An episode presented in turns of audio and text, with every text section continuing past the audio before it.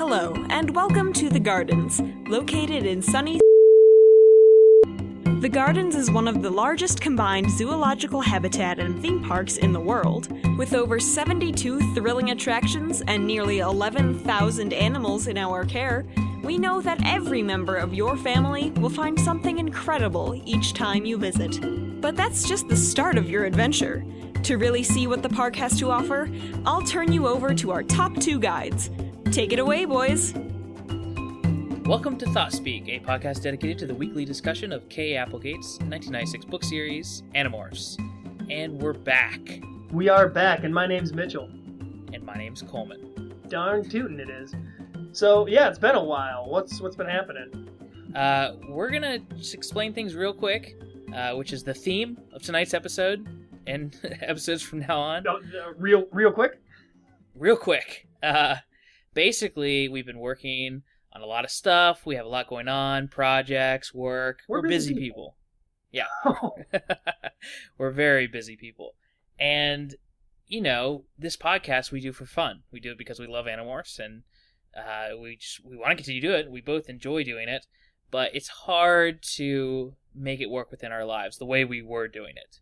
But I think we found a way to tighten up the episodes. So that means slightly shorter episodes with still having the in depth talk um, and just get it to you quicker and have it easier in our lives. So that's what we're trying to do a new, tighter, awesome uh, thought speak for all of you. that is uh, that is what we're aiming for. Yes, and uh, you know part of the part of the big reason for this uh, thought speak hiatus, this this drought we've been through so far, uh, was in part um, due to you have been doing a lot of work on something that I've been very actively involved in as well, which is, of course, maybe some people know uh, I write book series of my own, and Coleman has been busting his butt with an excellent crew to deliver an awesome book trailer, which you can all check out now because it's online. Yeah, and we'll post it to the Thought Speak as well. Our uh, Facebook, Twitter, probably Red page, all that stuff. Um, didn't even know what a book trailer was before we got into it, but that's a thing now, and uh, it turned out really good. I, I'm I'm really happy with it, and hopefully it uh, sells some of Mitch's books. Hopefully. Well, uh, you guys can all check that out at your leisure. Um, I, I, I think you'll enjoy it. I mean, if you dig Animorphs, maybe you'll dig the uh, crazy stuff that I write. But for now, we're not going to bore you with banter or talking about our busyness or any more excuses on why you've been deprived of your precious thought speak. We're to Point jump. is, point is, drought's over, and we are super excited to get into the warning. which we're going to get into right now. Now, This section of the park houses one of the most extensive research libraries devoted to animal biology on the West Coast. Your guides will provide a thorough summary of any book that might catch your eye. Careful though, once you get them started, they'll never want to stop. it's been so long now, I don't even remember which of us was the last one to read the back of the book. You can you can Yeah, lead us into this one if you want. That's fine. I, I would love to do this. Uh, as uh, as we've stated, we are reading the warning. That's the one with Jake turning into a rhino on the cover. Uh, the front quote says, "Now it'll take more than the truth to set you free." What what does that mean? It has no relevance, what to the relevance book. does that hold to this story? I, Absolutely none. I'm sure some of the fans out there are very creative and they could find a way to to really tie that in. And if I sat here and thought about it long enough, maybe I could too. But anyway, here's the back of the book. Jake's made a pretty amazing discovery. Seems like there may be other people who know about the invasion, others who know about the Yeerks. Jake finds a website devoted to the Yeerks, and Jake, the other Animorphs and Ax, aren't sure it's too good to be true. But if they try to investigate the site and it's a trap, there's no way the Yeerks won't find out who they are. If they don't check it out, they'll never know if they're the only ones fighting. Whatever Jake and the others decide to do, they've got to move quickly, because Visser 3 isn't the only one dying to meet them. Wow, you know how many times it says Jake on the back of this thing? You know how many times it says Yeerk on the back of the thing? Quite a few. yeah. Uh, honestly, though, as far as like original concepts go in the series so far, that one's got me hooked a little bit. Just reading the back, It's yeah, well, and when this first came out, I mean, this was around the uh, the advent of the internet, and uh, I, don't- I I can't give many examples, but I think that was kind of the the popular thing to do at the time was this crazy new technologies coming out, and so much could be done with it that yeah, it it found its way into a lot of stories, and Animorphs was no exception. And I will say, just continuing to talk about the cover, uh, great color scheme. One of the cooler looking books, like the, I don't know, kind of weird darker red, and uh, they went for more a realistic sky where it's like a sunset or something. I, I'm pretty sure I have this exact same outfit Jake's wearing. well, that's the that's the only thing that holds it back is this is the most ridiculous looking mid morph. Like that third morph Oh yeah, from the one where he's still got like the he the looks like such a over. sad, large, like middle aged man who's disfigured. Yep, and he's got my hairstyle too, so that doesn't really. You, I assume you based your entire uh, teenage years ha- hairstyle and everything else off of the cover of Animorphs books. You know, if if this were remade into a new TV show, I am fairly confident I could play Jake. yeah. Uh, I would also like to go a step further into the inner cover, and again, just zero relevance to the book. Yeah. They're like in some outdoor wild park. well, it, it looks like it's like right there on the Serengeti or something. And there's a weird sign in the background. On It it, it's not Tobias flying overhead. It's it's some other bird. yeah, that's not even a red-tailed hawk. but and it's clearly, you know, in the book, it, it's they're indoors, right? Like they swoop down. Maybe there's an opening in the. And I mean, it's more of an outside thing, but this it's not a Serengeti. Yeah, I don't know. Not much. Not a whole heck of a lot of description was given to it, but it, This is not downtown San Diego in the background. I know that for a fact. this is not the work of somebody who read the book and was like, "Oh yeah, no, I can." We need I a can- rhino. I can Put animate a- that scene. Don't worry. Put a bird in the sky over him. No, yeah, there we go. Put Tobias up there. You know what he looks like, right? Yeah, yeah, Tobias. That's the that's the He's a bird, right? One. He's a velociraptor, right? Uh, anyway, okay. Yeah, Moving into the book itself. I I do want to get to the book itself because this is a good one, and it, it starts out um a little bit different than most books. I I think I haven't been keeping track of this to be honest with you, but this is one that doesn't start out with "My name is Jake." Um, Oh, good point. And you know, I wish I'd kept track of that, and I, I could say with some certainty whether any of the other books started with or without that line or not. But this is the first one I actually noticed it, and uh, it, it instead starts with Jake talking about his online screen name for for the reason that uh, this is very 90s technobabble here with all the computer lingo. and a much more subtle recap. It's very much woven into the beginning, talking about the internet and computers.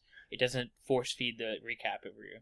Yeah, yeah. This this didn't didn't feel like it was beating us over the head with it. Um, it it's actually pretty entertaining, I guess. Uh, not the most you know action packed first opening chapter that we've seen from some of the other books. At least it's not Cassie and Rachel in a science lab playing with mice. Well, yeah, that's true. That's true. Although we did get a kind of amusing uh, email here that says it's from Cassie, even though it's uh, quite Marco. obviously Marco. Yep, with their uh, AOL equivalent, um, dial-up modem and The old system. WAA, Mm-hmm. or as I call it, wah. Yeah, and uh, just like to point out, he says he's on a. Is he on a 32? He's on a No. 32, and he's jealous 32. of Marco's sweet 56k. yeah, 32k. That's. I think he says Cassie's is even lower. Hers is like 16 or something. Cassie's on a ColecoVision. yeah, I had a ColecoVision. So after after some of this uh, 90s techno babble, um, just on a whim, Jake kind of decides to search Yeerk online, see what pops up. And He Googled it. Surprisingly, now this was before he used web crawler. he asked Jeeves about Yeerks. well, And- sir, and, and quite surprisingly, he finds a website devoted Immediate- to Yeerks. there's only one search result because that's how search engines work. Yeah, totally.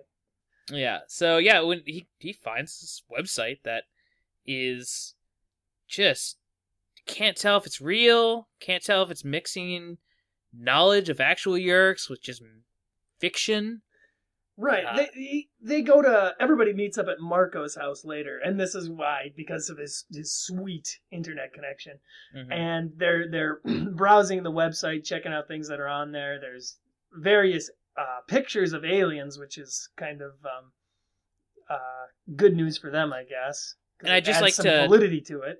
Yeah, I'd just like to point out that one of them looks like a Hork-Bajir, kind of. So they're thinking that's yeah, that that could mean it's someone knowledgeable of the Yeerks, and one looks like uh, they say it's one of the aliens from like Close Encounters of the Third Kind.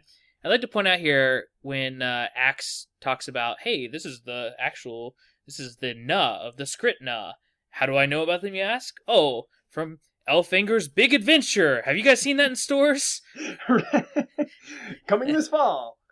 Yeah, just just blatant reference to the Andalite Chronicles, and I'm surprised they didn't. If this would have been online, if it were an ebook, I assume it has a link to the Amazon page for Andalite Chronicles. Ax was like, my brother, the Andalite, who had some sort of chronicle. have you read his diary of the events? Here it is. From Scholastic. yeah, well, and besides the pictures of the aids, they have like the terms and stuff on there, which which adds to the validity a little bit more. And um, they're just basically trying to figure out why this site exists, what the purpose is, um, you know, if it's run by controllers. They've got a It lot even of has a- Even has a list of controllers, and most of them are bogus. But for some reason, Chapman's on there, and yeah, that ad- that adds to it. it's just it's just random though. And then I like this this bit. Whenever computers, whenever the internet, whenever hacking is involved in the Animorphs universe, it's it's uh it's always on the convenience side, and this is no exception. Where they spot that there's a chat part uh, of the website, so Ax is like, "Hang on, here, I'll I'll fix up your computer so that you know nobody can trace us while we're doing this," and that's fairly believable. That's fine. And uh, the part the part that I'm gonna criticize comes up a little bit after this, where they actually go into the chat room, and this part of the book is really weird. It is. Only because of the formatting, though. Well, I don't understand. I my listeners hearing us now, I've been on the internet since the internet started. I mean, I wasn't in like the uh like 95 uh net groups or anything like that, the where it really started. But you know, I was in the early stages of AOL chat rooms and all that. I don't ever remember a character limit where people were like talking over each other, Yeah, I I don't know where they got that from either. To be Where honest with you, cutting off sentences. I don't it's, it's like that. a super pre-Twitter. yeah. Uh, it you know it was kind of cool seeing them mix up the format though. I mean that was interesting. Yeah, oh, it, it definitely surprised me when I flipped open the page, and um, I, I don't know if the, the listeners know what we're talking about, but it is formatted very differently. Uh, they even use a different font, which, Yeah, whenever you see a new font in an Animorphs book, it's like, what is this for? yeah. It's a chat room type, you know, back and forth mixed in with their thoughts and dialogue. It's- But it's is difficult to read because of the, the limits, sentences cut off, and then you gotta keep, you know, checking the, the usernames to follow the conversations. It's, it's a little weird. Yeah.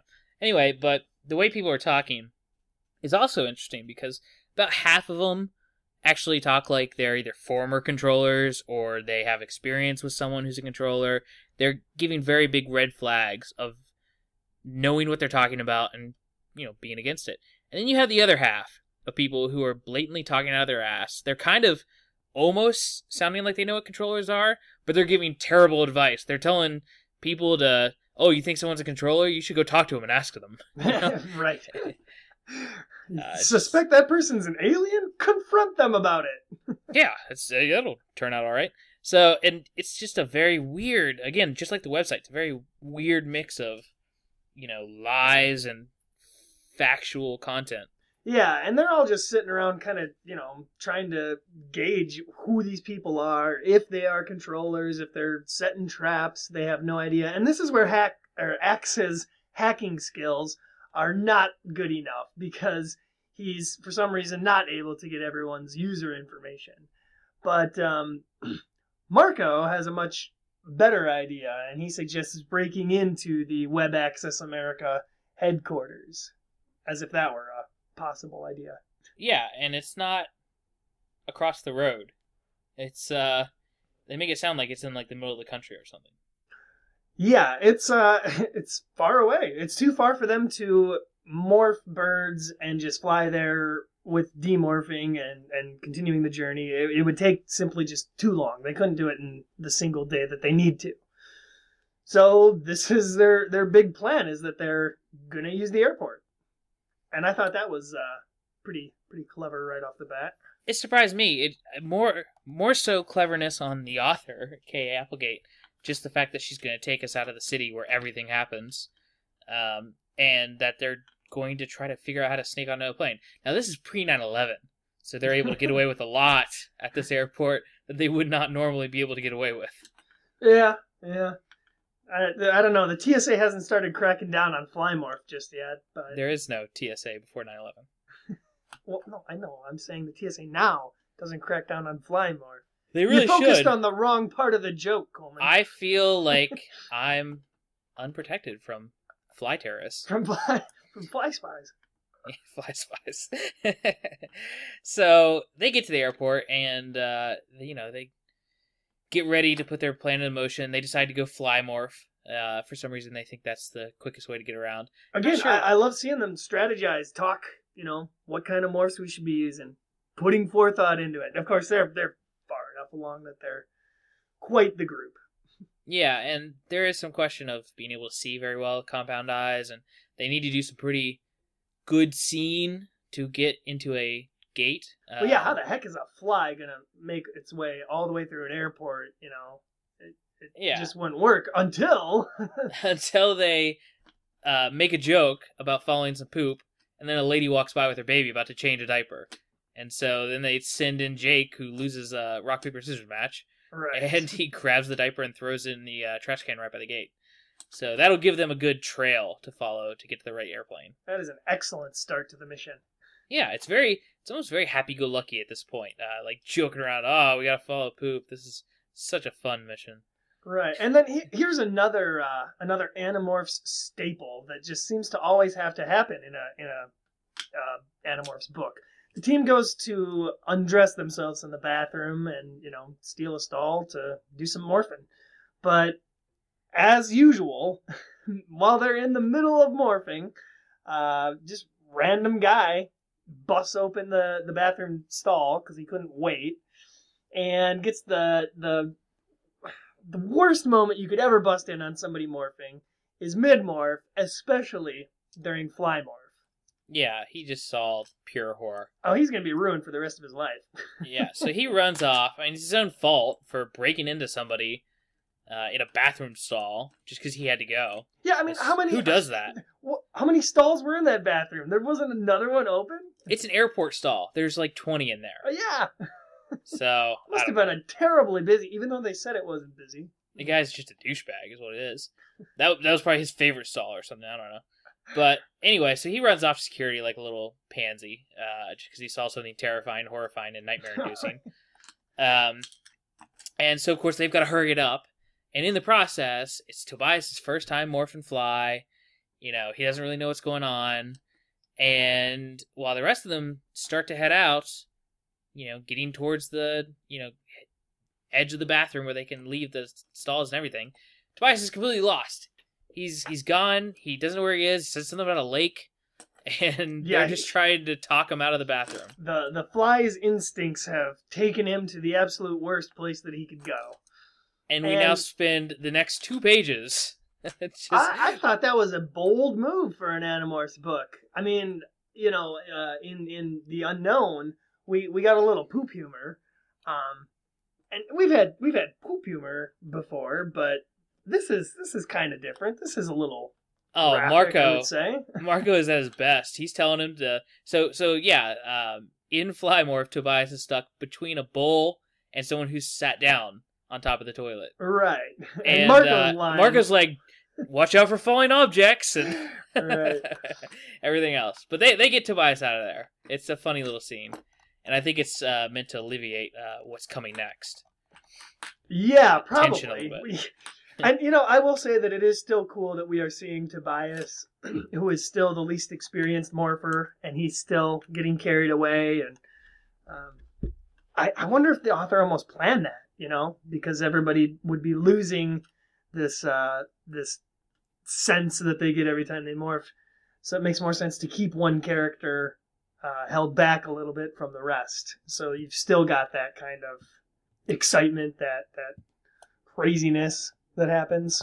Yeah, and uh, I, th- I think that's valid. I think that's some of their favorite times writing is when someone's lo- uh, lost to the instincts of the animal or uh, put in a situation that's new and uncomfortable and might cause a little action scene. So Yeah, well, it happens basically once a book, yeah. if not more. So they actually make it onto the plane without any more hijinks, thanks to the diaper. Uh, Yeah, they- you know, they meet up with Rachel and Cassie and get onto the plane itself, and it takes off, and they're kind of just trying to find like a place to sit because it is kind of weird to have flies on a plane.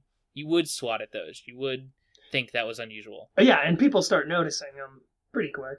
hmm And from there, uh, it's you know another little action beat of like dodging hands and hearing that people were like, "Why is there a fly on my Salisbury steak?" and Marco making a joke that he was eating a Salisbury steak, and It's And- it's good times. It's it's almost lighthearted um, until the the most uh, crazy thing that could happen in this instance does happen. yeah, which is I mean, Jake, Jake- just straight up gets swatted by somebody. yeah, and it's not like a cutesy swat. It's I just my thorax burst. Uh, yeah. Well, he, he mentions that he's you know like stuck to the ceiling and his Yeah. guts are just hanging out, and you know it's your your typical fly swat. When you swat a fly, you don't really think too much about it, but yeah, he's got like a broken leg, a busted wing, and yeah, he's split open and stuck to the ceiling by his guts. Well, and he knows for for sure that he's dying. Uh, He Mhm. can feel himself dying, and that's this is what the Animorphs books do so well is that they really instill in you a sense of what it's like to die through these characters. This is like the second or third time that Jake's been in this position. Uh, Yeah, in yeah. insect morph dying. I'm I'm surprised to to see them not putting Marco through death almost. Well, he's done it too in shark morph. no, I know, but it's usually Marco. Yeah. Uh, but the thing is, they you know they get to him and they're trying to figure out how they can get him off because the plane is landing right at this point once he's been swatted. Um, or it's not it's not landing, but they're you know they're off the ground. There there's nowhere they can go in the plane, but they collect his body. They make some joke about and that's not a joke, but they're talking about do we collect his guts? yeah, it's it's a great line from Marco. We could probably talk forever about morphine with only half your body and what that's going to do, but uh, we have a whole book devoted to that in the 30s, so we Right. don't have to worry about that. That'll be that'll be a good one. But they get Jake to the uh, the bathroom, the plane's bathroom, and he barely demorphs out of just about to die state. Um, it's pretty close. Yeah, probably one of the closer calls from Jake. You mentioned uh, uh, the other time he was in cockroach morph, right? Yeah, he got And sprayed with he got poison. poisoned. Yeah. Um, that was pretty bad. This is also right up there, especially because they're you know in this crowded plane. He can't just demorph right when they needed him to. But he, he manages to demorph and he's fine and he rides out the rest of the plane because apparently nobody notices an extra passenger on a plane back in the 90s. They're just like, oh, whatever. we pick somebody up in the air. he got on. And uh, once they do get off, uh, they have to make a scramble to buy some shoes and everything because they all just morphed in mid-flight. So they have no clothes, nothing. They make uh, they make a couple references to the fact that this is where all their allowances are going nowadays to just buying clothes wherever they morph to. Yeah. So that was pretty funny. Yeah. But uh, but Jake Jake is still really sh- shaken up by what right yeah happened. when they arrive i mean he, he just nearly died and he's i mean this is this is what what really messed him up i think is that this was supposed to be the safe part of the mission you Mhm. know this this is like the mission really hasn't even started yet they're on their way to the mission and things are already going bad they don't um, ever travel very well. no no not unless they're uh in bird morph out on uh cassie's woods somewhere yeah. And even then, they run the risk of, you know, running into pack of swallows that'll make them run into a tree. Yeah. And then you've got amnesia to deal with. and then you get giant tornado dust monsters and amnesia. That's that book. uh, but um, anyway, so yeah, so Cassie picks up on his shakenness and uh, tries to comfort him, and Jake being Jake's like, "We have a mission to do. Better get to it." Well, it's like the, the almost the whole group kind of chimes in and, and tries to make light of the situation and just comfort Jake in general, sort of, not not you know coddling him or anything, but um, it's a nice little scene hmm to wrap things up. And then once the mission kind of actually gets flowing here, it's a lot more interesting. The team manages to catch a bus and stop at a Taco Bell for some Mhm. reason on their way to the uh, the the World Access America headquarters. Wah. And here's here's what I love. By complete coincidence, the team ends up joining this uh, touring group of senior citizens that happens to be showing up at the WAA headquarters. I hear, I hear your tone. I understand that you uh, you weren't thrilled with this coincidence. I think it's pretty common that a big headquarters like this has you know some kind of tour group, and they just happened to catch one that was there. Yeah, I know, but I, it's just it's my pet peeve. I have to call out con- coincidences, Yeah. convenient coincidences. That is. Yep. But they uh they enter the building and get away from the tour group as quickly as possible. So yeah, just it's, a bunch it's a of kids part of it anyway. running around and uh, get some exposition about Joe Bob. Uh, how do you how are you pronouncing this name? I'm saying Fenstry, but Finestra, F- F- Finet Finester Finestri, Stra. Feeney. Let's call him Feeny. He's Feeny for the rest of the book. Done. No, I'm calling him Joe Bob. I like Joe, Joe Bob. Bob. Joe Bob's not bad. It reminds me of Steve Dave. You tell him Steve Dave. you tell him Joe Bob. Yeah, well, he's he's got his picture uh, hung up there at the at the headquarters of Wah. And, And, uh, Marco, it's Marco, right? Who goes off about how Oh yeah, because. Marco's in love with Joe Bob. He's got to tell everybody all about him and how rich he is. And and Joe Bob is the equivalent of Bill Gates. Is that right? Yeah, Okay. pretty much. So after you know, after that whole little exposition scene, uh, they get to the main command center of uh, of the headquarters, and wah. yeah, wah, headquarters. and uh, the problem is, this isn't like a lot of their other missions where they're sneaking into somewhere. They're, you know, in the middle of a nine to five normal working hours, uh, daylight, middle of the day, tons of people everywhere. It's not like a night mission where they can sneak in and hack into a computer at some random observatory that makes no sense to the story. Um, this is this is too difficult to go unnoticed, or to what are you gonna morph fly or flee or something and try to hop on the letters of a keyboard? And hack the yeah, that would be awesome. Ha- Ax completely hacks the uh, the Wah HQ in Roachmore. Yeah, it's not gonna happen. So they decide to go for something much more subtle, uh, and subtle in this case means completely not subtle at all. Wait a And minute, no, thank okay. goodness there's no Yeerks here. Rachel does suggest that they, they could create a distraction, which which is a, a pretty sound plan. I think her intention was a little something a little bit more violent, but as uh, as Jake quickly points out, they don't want to resort to violence because these are probably normal people. And then they go on to have one of the best debates so far about morphing human and why they shouldn't do it. And it actually brought me around to their thinking.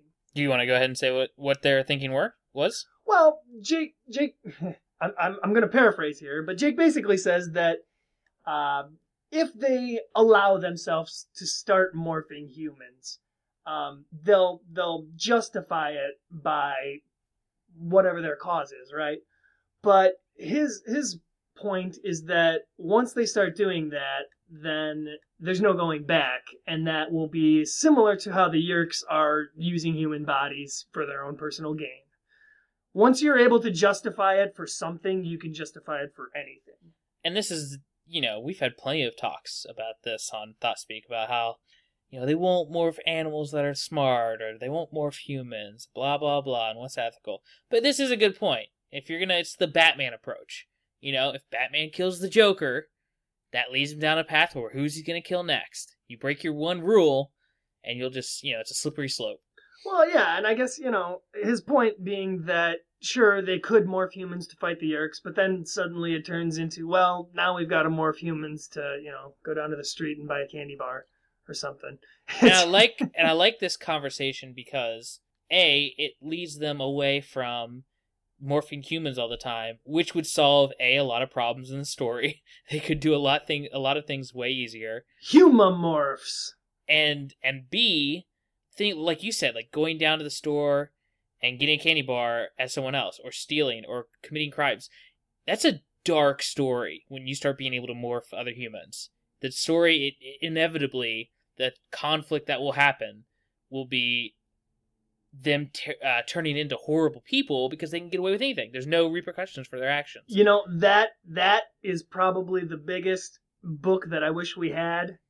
Is is one of the team uh, becoming addicted to like morphing people and Yeah. just using it for their own personal gain, and the other ones being like, okay, yeah, this is Great. you gotta shut And down. and the third, C, the third thing uh, great about this conversation is the fact that it puts us at a point where they're super ethical and they're like, hey, we're not going to cross this line to just win the war. We're going to stand our ground and be moral animorphs.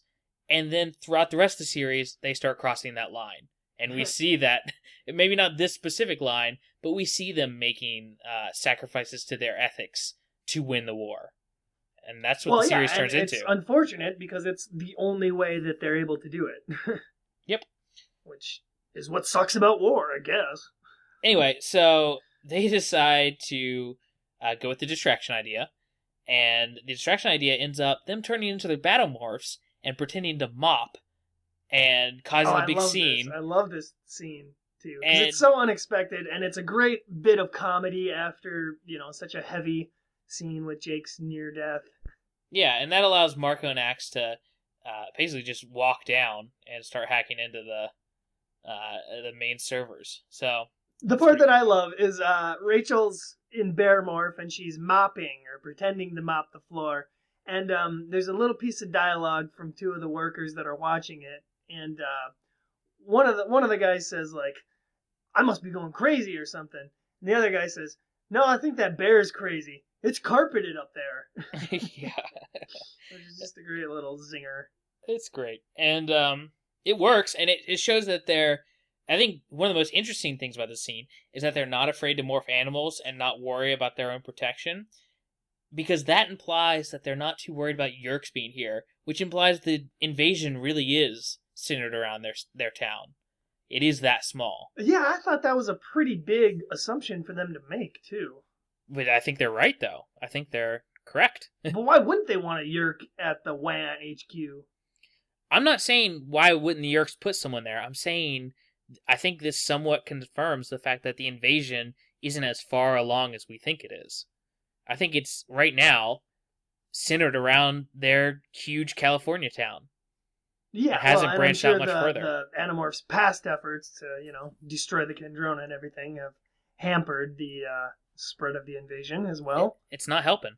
yeah, that's true. Um, there, there's a little tiny, minuscule kind of battle scene here, but it, it really kind of ends abruptly because Jake doesn't, you know, want them to fight there, and he basically gives Cassie, who has gone with her favorite skunk morph, the permission to end the conflict with her skunk abilities. Powers. and uh, Mark and Ax get off scot free. They download the information pretty quick and they're done. Yeah, and I, I love this little part here where they all meet up again, and, and Marco, the only thing he can say is that he learned uh, learned the sad truth about his online girlfriend, who as it turns out- 73 year old postal worker. right, he's been chatting up some old dude. That's so Marco. That is the internet on in the '90s. That's that's Kay Applegate's little warning to kids to be careful who you're talking to. Make sure you make sure you do the ASL. yeah, because once they say that, you can't That you can't solves lie. everything. You can't lie when somebody asks you that. Nope. Yep. I I never knew what that stood for, so I was I was always like asshole. What's asshole? this person wants to see my asshole. Right. Uh, anyway, um, There's just one little tiny part here that wraps up their their first mission, and it's with the return trip. They go back to the airport, and this time Jake is just nervous as hell. I mean, he's he's sh- uh, shuddering. He's sweating. He says uh, when he wipes his forehead, it looks like he uh, dipped his shirt in a, a mop bucket or something. So he's not doing well, and Cassie picks on up picks up on that immediately. And she tries to talk him out of it. She's like, It's okay to be afraid. It's crazy for you to do this considering you almost just died. And I think they have just an amazing conversation that really wraps up the mission. And Jake gives one of his best kind of little leader speeches here yet. Yeah, to sum it up, he basically says, No, Cassie, I can't show that I'm afraid because everyone else is just dying for a reason to just let loose with their fear. So they look to me to be the brave one, and he's completely right. If he loses it, uh, it gives everyone else permission to fall to that level. And as a leader, you gotta step up. You gotta be what people want to be, not what they actually are. Yeah, it's it's it's just great stuff. Mm-hmm. So they get home, and uh, one of their big focuses, uh, you know, they know they know who these uh, chat room uh, screen names are now. They know the individuals. They know how old they are. They have little conversations about, uh, you know, the fact that this one is going to go talk to his father about whether he's a Yeerk or not, and it turns out that it's some nine-year-old kid. Um, and they also find out that one of the screen names, one of the big ones, uh, is Joe Bob himself, the creator of WAA. He's hanging out in the Yeerk forum. yeah, so they they they boil it down to these two uh, groups to save. You know, they've got to figure out why Joe Bob's on there and why he is doing all this stuff. And their little side mission, they decide is a side mission, which Cassie isn't too happy about, is to uh, save this little nine year old and stop him from telling his dad that he knows about the Yeerks, because that'll get him either infested or killed. That's what Cassie wants to do, and Marco's all gung ho about um, investigating Joe Bob more, and he he really sort of uh, convinces Jake to do it. I, I get the the feeling that Jake wasn't as into that, and yeah. he even mentions that he has a bad feeling about it. Uh, the point is, Jake goes home and he's researching Joe Bob. Uh, that's his that's his you know thing to do as the leader. That's his what he uh, agrees to do as his little homework, and he's gonna research the mansion this guy lives in, how they could get in there, what kind of security they'd be facing. But he gets distracted by the fact that his family is wanting him to stay for dinner and, and not go to Marco and uh, research this as a group like they were planning to. And uh, ends up just having like this great scene with his family, all sitting around the dinner table, joking around normally. Uh, he's watching a game with his dad, pay per view. And it leads to what I think is the absolute best writing in any Animorphs book so far. Can you guess which scene I'm talking about, Mitch? Yeah, probably. I mean, the one that I thought was also this is just the best scene that we've had uh, with Jake and his family in general, where where they're just sitting around. It's totally normal, and then you've got Jake who's like looking at Tom like, "I'm gonna destroy you one day, Yeerk, and I will make you pay yeah, he for says, what I'm gonna, you've done." I'm gonna rip you out of his skull and kill you. We we've criticized before how we haven't had a whole lot of interaction with Jake's parents thus far, and this book definitely rectifies that. And I'd like to I'd like to read an excerpt of this, what I think is the best writing in any Animorphs book so far. Excerpt me. His mom does talk to him, uh, and she she asks if she's like, "You're awfully quiet, Jake, thinking deep thoughts," and so he smiles and he says, "I was thinking this was cool. We should all have dinner uh, together more often." I looked at Tom. It was nice. I hope nothing ever happens to us. I hope we'll always be together. The Yeerk inside Tom's head searched Tom's memory. The Yeerk opened his memory and read it like a book. He played the strings of Tom's brain like a violinist squeezing perfect notes out of a violin. The Yeerk found the answer that Tom would have made. It aimed Tom's eyes and made Tom's face smile sardonically. It opened Tom's mouth and made Tom say the words Tom would have said if he'd been able. And it's just like that line. He then makes some joke about the tiramisu and Jake having too much liquor. But like those lines of him describing the internal process he assumes Yeerk is going through to control his brother's thoughts is just excellent. It's great. This book has a lot of good scenes in it. Mm-hmm. So after that, then they go into talking about uh, narrowing it down to who they should protect, and they yeah they yeah we cut to we cut to the group at the edge of Cassie's woods, one of our favorite locales. Yeah, this, and uh, Animorphs universe. And that's what we discussed just now is that they decide that Joe Bob is who they should focus on. Jake specifically decides Joe Bob is who they should focus on. No. and uh, Marco decides that. Marco kind of pushes Jake into it. In fact, Yeah, but Jake he's the has- one who suggests it. but Jake has to make the decision. That's Well, the yeah, entire. but- That's the entire point of the second half of the book is this decision. So, um, I feel like he was talked into it. He Like, was he wouldn't have it. suggested that himself. yeah. Well, no, he was he was being talked into it by both Cassie and Marco. So he did make the choice. I mean, Cassie wanted him to go after the kid, and Marco wanted him to go after Joe Bob. So, yeah, but he, he uh, in my defense here, they think they're just doing like some kind of reconnaissance mission where they're just gonna, you know, pop in, check it out, and again, which they think nothing dangerous is going to happen. that setting, he really should have listened to Cassie because uh, that wasn't a re- uh, you know that wasn't a recon mission to save this kid. That was something that's time sensitive. So really, I don't really know what made Jake make this decision other than Marco being more persuasive. I don't know. Well, I think he was a little bit hesitant to get in to involve themselves in this random kids, you know, ordeal, despite Cassie wanting to do it. Which Cassie wants to involve herself in everything. So Well, yeah, there's there's a lot of Cassie in these Jake books, really. Mhm. everybody goes bird morph and uh, they're they're gonna go investigate the Joe Bob mansion, which turns out to be like the biggest. Uh, I don't even know how you'd put. they like- saw it. They said it's. They said it looked like a college campus. Yeah, it's just humongous, and it is completely guarded with all sorts of normal human things like Three walls, uh, guard dogs, guards towers. with, guards with guns, Yeah, it's not quite. not Dracon blasters. yeah, it's quite protected. And uh, being birds, they're like, oh, hey, well, we don't have to worry too much about that. There's an open window. We'll fly in, we'll morph, we'll take a look around. Yeah, good idea because uh, Rachel, being the gung ho one, is like, "Woo, me first. and she dives dive bombs for the window. And as soon as she hits like the window frame, there's this electrical sound, some invisible invisible electrical barrier that she hits, and she goes missing inside the house. And Jake and everybody pulls back, like, "Whoa, we're not gonna do that." and then all these alarms start going off.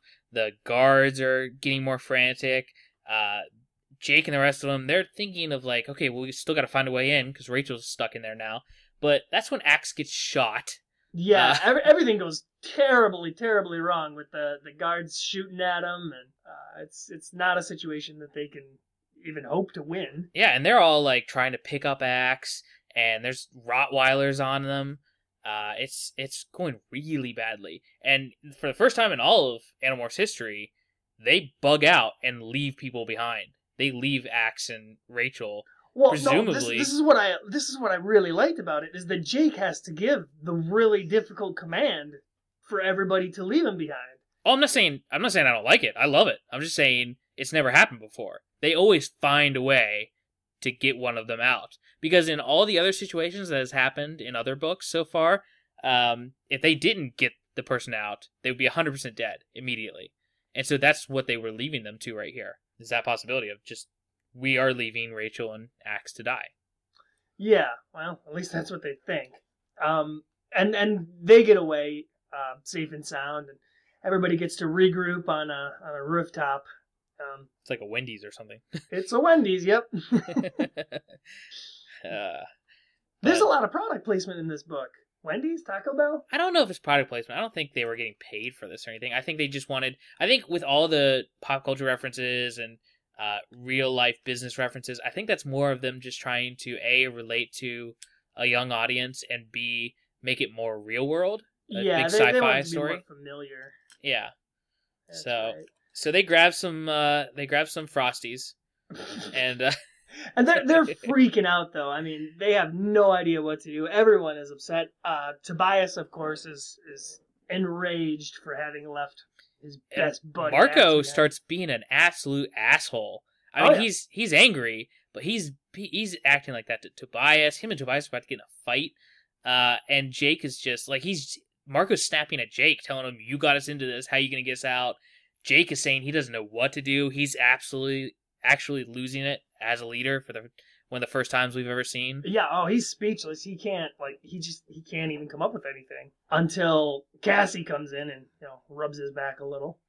Yeah, and uh, he comes up with an idea and says, "How far away is the gardens?" Which that's just a badass line uh, in the context of the series. so I was excited when he said that. And we all knew it was coming. Can I just say, just uh, middle of the book, not even gonna hide my satisfaction or anything. Jake books are becoming my favorite books by far. They're darker, they're more exciting, they're much more real world for some reason. Even though they're breaking into this mansion, it still just feels more grounded to me. And they're all about Jake dealing with being a leader, which I can see some people getting tired of that. I am not getting tired of that. It's these Well, are my not as long as they're going to keep, you know, providing creative and original ways for them to challenge him. yeah. I mean, this is on par with the last Jake book in my in my mind so far. Yeah, and you know the book just gets better because Jake and Tobias fly out to the gardens, and Jake acquires the rhino, which um, I always like these uh these garden acquiring scenes. Although this one's quite rushed, Yeah, this one's quick. um, for good reason. For good reason. Yeah. They didn't need to spend a whole heck of a lot of time on it. no. um, and you know they fly immediately back to the mansion, and it's all very time sensitive here. Um, and they just get right into it. I mean, Jake sits down. He's like, "Okay, I got my new morph. I'm going for it." I like how they don't know what it is, and he starts morphing a rhino, which is a pretty weird looking creature when you're halfway through morph. And Mark is like, "What are you morphing?" And then the horn shoots out of his skull, and he's like, "Oh, that's what you're morphing." No, he just goes, "Oh, that." and uh, their plan is really simple. Jake is going to go through every gate and every person and every door that's in his way in Rhinomorph, and it's Yeah. a very, very good plan.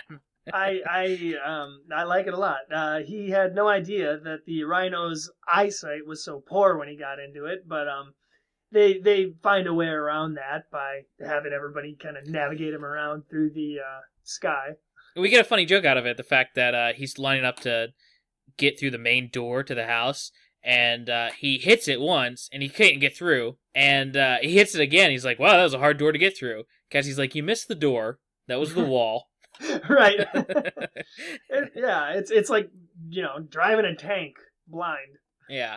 And so they get inside and they're basically going room to room trying to find uh Rachel and Ax in this giant mansion. That's yeah, not well, working with all out. these guards shooting at them, and and this is cool because it's not like you know Hork-Bajir coming at them, Taxxons crawling that down the halls. Th- these are just like regular people, regular guards, and most of them are just too scared to even do anything. They all run off. Yeah. So you got Tobias flying around and they decide that okay, we can't search room to room. Look for where the guards really are. If we can find the guards, we'll find the room. And Tobias finds them quick enough. It's up some stairs. Well, Um, and once they're inside, uh, Jake immediately makes you know thought speak contact with Ax, who uh, has just woken up in time, and uh, Jake you know begs him to demorph just in time. Which he would have done the same thing with Rachel, surprisingly, but uh, she's Well, not she didn't replying to anything. Yeah. so, uh, so they find the room. Jake can't get up there because he can't get upstairs because he weighs like three tons. Uh, but Tobias is causing the biggest distraction of all time, just flying around this whole house and all the guards chasing him. Um, they demorph, they go to human, and get ready to go into their battle morphs in some side room. Pretty normal procedure for them. yeah, uh, I'm surprised they caught a moment to relax, but you know everybody had run away by that point. Mhm. Um, and then this is uh, this is another thing that we don't often get to see in books. Um, somebody in morph talking to a human. Yeah, again, they're playing it pretty fast and loose with yeah, their identities in this getting book. bold here. Yeah, and Jake scares the guy off, uh, basically by talking to him and asking the guy how much he gets paid, and then you know showing It- him it his was, claws. It was pretty awesome though. Yeah, it was. It was cool. And finally, we lead to this climax of uh, getting into this room where they are. And I was surprised immediately. It's talking about it's there's like a green sky above, got some Yeerk atmosphere going on there, and we've got a uh, lead molten pool, which is obviously a Yeerk pool. And there stands Joe Bob. Joe Bob, whatever, whatever his last name is. Uh, Bob Feeney. and in two cages, you got you got Ax, who's now full Andalite, and you got Rachel still in her uh, not golden bald eagle morph. Yeah, and they're they're like frozen in this kind of weird. We don't know that yet. Oh, don't we? Nope. Well, they are. I can Yeah. still say that. I mean, they're, they're stuck there. They're frozen. Spoilers. Ax is like uh these half andalite or something, or he might be a full andalite by now. I think he is. Anyway, but yeah, they're they're stuck in this biostasis. Uh, they're not dead, even though they look like it, but they're frozen and uh, being trapped. So Joe Bob's sitting there, obviously a controller, but everything doesn't line up because they they mentioned the fact that yeah, none of your guards are controllers. Like they were told to watch out for birds, so they know something. But Joe Bob's the only controller in this situation, which is weird because controllers get along pretty well with each other usually. Why would he Yeah. by himself? Joe Bob steps forward and is like, "My brother must have sent you." You know, he, he delivers that line for everyone to wonder, "Oh, who's that?" Who's that? And he he goes on to deliver his, you know, evil villain backstory monologue and basically tell him his backstory. And it's even got a little Yeerk biology lesson mixed in. Yeah, which is cool. It's more of a culture, uh, cultural lesson than a biology lesson. Uh, yeah, I suppose so. I mean, any any instance where we learn more about the Yeerks and like what they do in their free time. well, I love this because it's basically the plot of Gattaca. You have you have oh yeah, I guess so. you I have guess so. twin Yeerks, and one is considered the lesser one. And he says there are twins where they actually get along really well and they be, form like these power couples. But uh, in his case, he was the lesser Yeerk, so he was he had nothing. He was just a shadow of society and, and nothing important. And his brother was the big and powerful one. And I'm like, okay, I'm thinking his. I've never read this book before. This is my first time reading this book. And I'm thinking, okay, is he Chapman's brother? Is he Tom's brother? Nope. Visser 3 wasn't in this book, so we gotta get him in somehow. I know. Yeah. Visser exactly. 3's twin brother. Yeah. Well, you know what? I am happy that Visser Three didn't show up in this book. Actually. I know, It- but it's it like it's been- it's like he did because this is twin brother. Well, it's yeah, almost they- like they a shoehorned him in here. it's almost like a campy 1950s sci-fi twist. It's like I'm the evil twin who's know, more I- I powerful. I just imagine when when he drops the bombshell revelation that he's you know Visser 3's twin brother. I imagine Joe Bob has a mustache that he twirled and looked at the camera at the same time. I'm surprised he also doesn't have an Andalite morph. It's just got a goatee. yeah, that would be awesome. Uh, but yeah, so they have a lot of questions for Joe Bob, and they keep talking to him. Kind of, uh, they're not really stalling, but they can tell that he kind of is. And it's weird because both sides are just kind of figuring out what they can give the other one to get away scot free. And they, through this conversation, they discover that he has beaten the Kandrona starvation limit.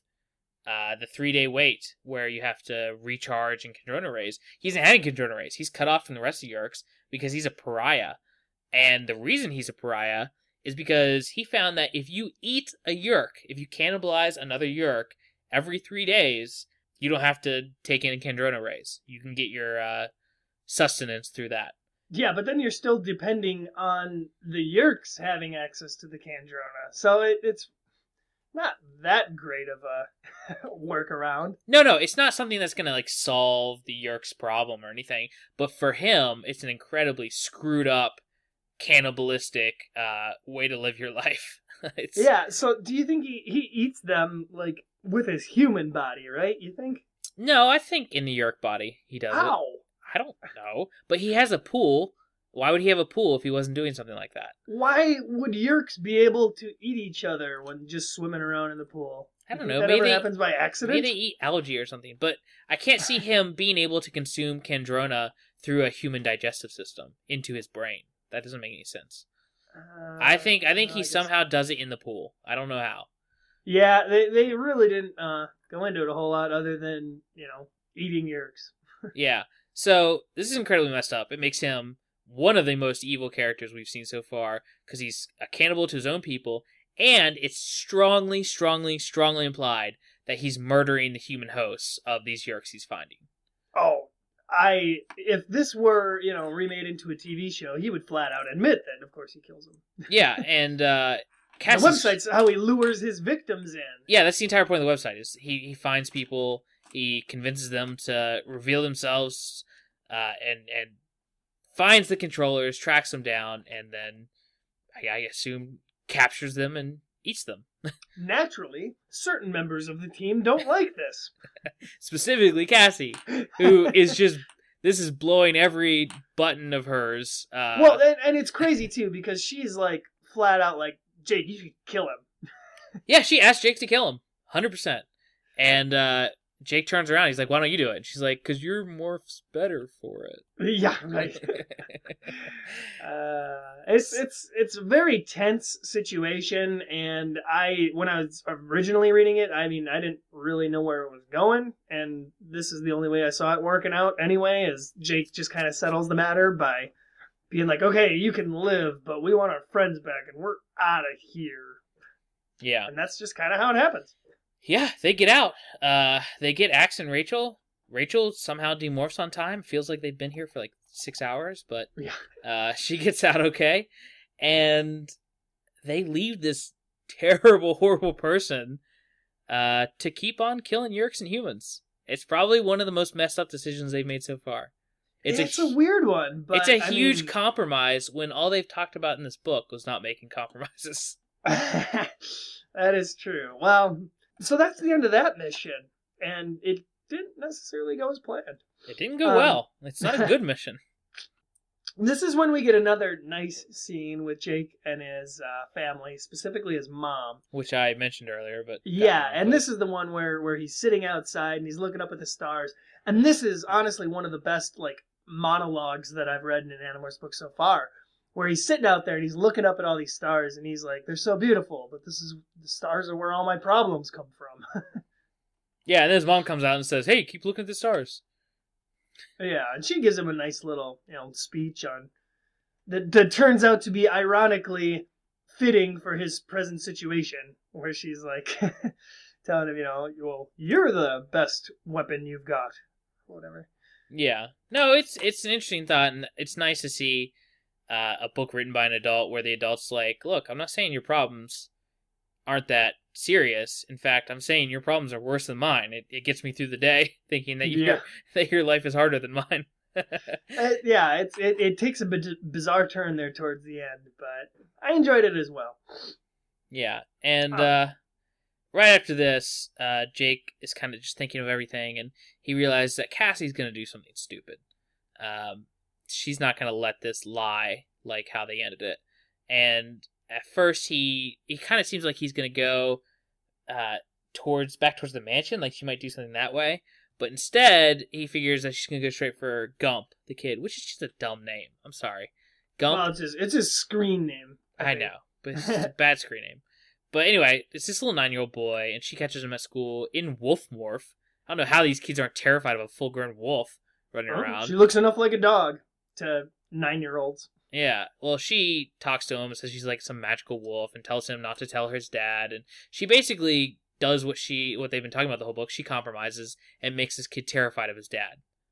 Oh yeah, she tells him not to trust his own father. Yeah, and and when Jake does show up, he's you know too late to stop her from doing any of this, and she's telling him telling him all this stuff, and she is heartbroken about you know this terrible choice that she had to make, and uh, it's just it's a really tense and kind of difficult scene. Yeah, it's it's very weird a way to solve that little subplot. But after this, really interestingly, uh, Jake Jake and her feel like they're not going to talk for a while, and they seem really messed up over the decisions that both of, both of them made. Yeah, they leave and, off on pretty bad terms. Yeah, and uh, we later find out that uh, Joe Bob's mansion burned down, which Jake warned him if you stay in the mansion, you're safe.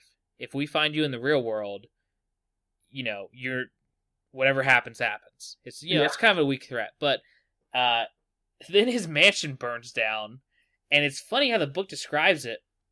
It makes sure to tell us that Joe Bob's okay, he's safe. Uh, but one of them, either the Animorphs or maybe Visser Three caught up with them. It and it even implies that we have a faulty narrator in Jake, and that he might have done this started a fire at this mansion, and it's not telling us. It won't tell us who did it. And I think this is great. I think this is one of the most unique things in the book so far. It's an awesome thing. I just think they didn't take it far enough. They make sure to say that he was safe. If he would have died in the burning down of his mansion, and it's possible one of the Animorphs did it, that would have fit every single theme of this book. it would have been a perfect, incredibly screwed up ending to everything this book was leading up towards. yeah, it, it would be pretty awesome. And they could still keep the, you know, the squeaky clean image of the book uh, by implying that Visser 3 did it, like they kind of already did. Uh, like maybe Visser 3 caught up with them, but then leave that little Inception type ending where Jake's like, or maybe I did it, but I'm not going to tell you. you know? Uh, it, ah, it would have been amazing. And it would have fit because they were all so angry and they were so messed up over how everything ended. And I think this book was really leading to that. And I think at the very end, whether it was Michael Grant K. Applegate or the publishers themselves, were like, no, you can't go that far. Burn down his mansion, sure, but he's safe. I honestly think that was a note they had to change. Well, that would be interesting to find out. And, you know, maybe they just wanted to end the book on a slightly more happy note because that's basically what they do. But think, Is it th- this ending, which you're about to describe, sorry, the ending where Jake and Cassie slowly be- rebuild their relationship, and it kind of ends with everyone having one of those quiet, normal moments, uh, like Jake described with his family earlier, and kind of that's an awesome ending, and would have been much more impactful had they had just had a scenario where the guy died and then they try to go back to their normal lives. I mean, I'm sorry, that's just that's a huge misstep I think for this book. And I loved every other aspect of it, but that it was all leading up to that, I think, once I read that line. And then when it made sure to tell you that he was safe, I, I just immediately thought cop out in my mind. well, I didn't have a problem with it. Uh, it, I only say I have a problem with it. I'm not saying it's a bad thing. I'm saying I had a cop out with it because I think the book strongly led to that by making sure that this Yeerk, he wasn't a normal bad guy Yeerk. He was an evil Yeerk. They were already getting you ready to have something horrible to happen to him. It's classic screenwriting 101.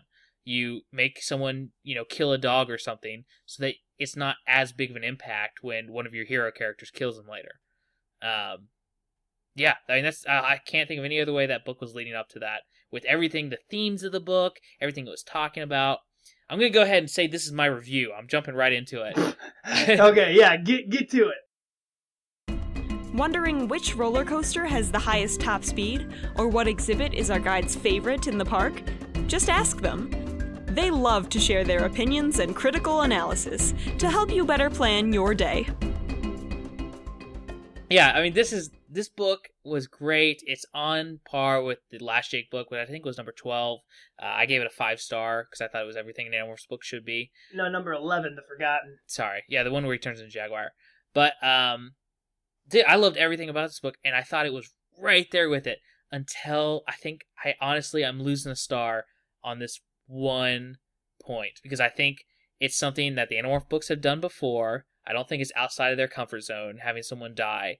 Uh, maybe it's a little out of their comfort zone to imply that one of the Animorphs is a murderer, but I think it. I I don't think it pulled the trigger. I think it pointed the gun and you know fired a blank or something. Uh, I don't. I don't think it matched the rest of the story, and it is pretty messed up still. That so one of them could be responsible for burning down this guy's mansion, Burning down the house. but this incredibly evil character is still alive and still doing what they know he's doing.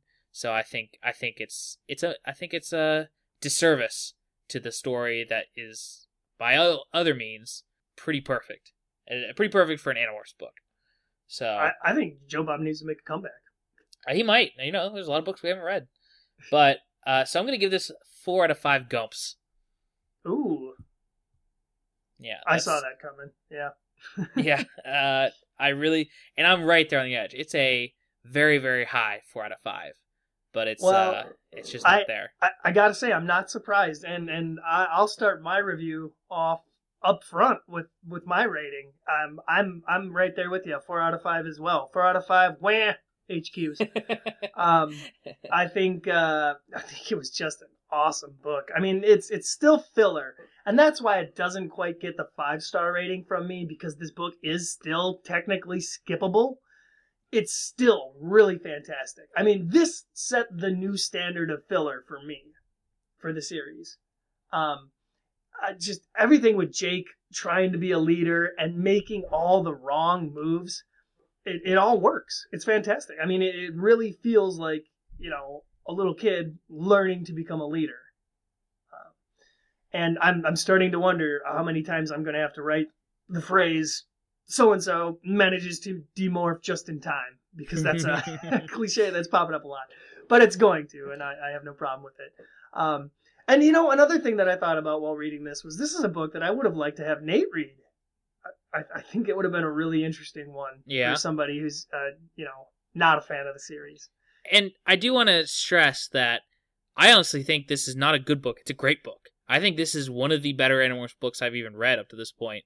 And I just, you know, everything that Jake is dealing with, what he goes through, his conversations with Cassie, and especially his conversation with his family and his inner monologues, is the best writing of the series so far. Uh, yeah, the only reason I'm I'm dropping it to four is just because that uh, the ending overall, not just that one part of it, but overall the ending does kind of just uh, what's the word? It just tones down at the end. It doesn't it doesn't have a strong ending. It just kind of eases out of the story instead of having uh, some real consequences or wrap up. Yeah, and that's what makes it ultimately feel a little bit forgettable to Mhm. me.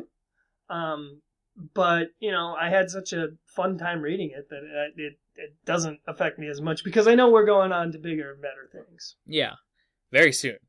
Very. Soon. We've very got the oatmeal book to look forward to. I hear. Oh my gosh, oatmeal. I've never read the next one actually. Neither have I, dude. We're getting into tons I haven't read, and then we're getting into some dinosaur books, and then we're getting into the David trilogy, which it's, I've it's read. All it's all gonna be good. uh, well, yeah, I think that's it for us. I think that's our review. We're kind of, uh, like I said, we're streaming this down, so we're gonna go ahead and wrap it up. I just want to. Well, I, I just do want to say one thing that um, the the trivia for this book there on i Remember we used to do.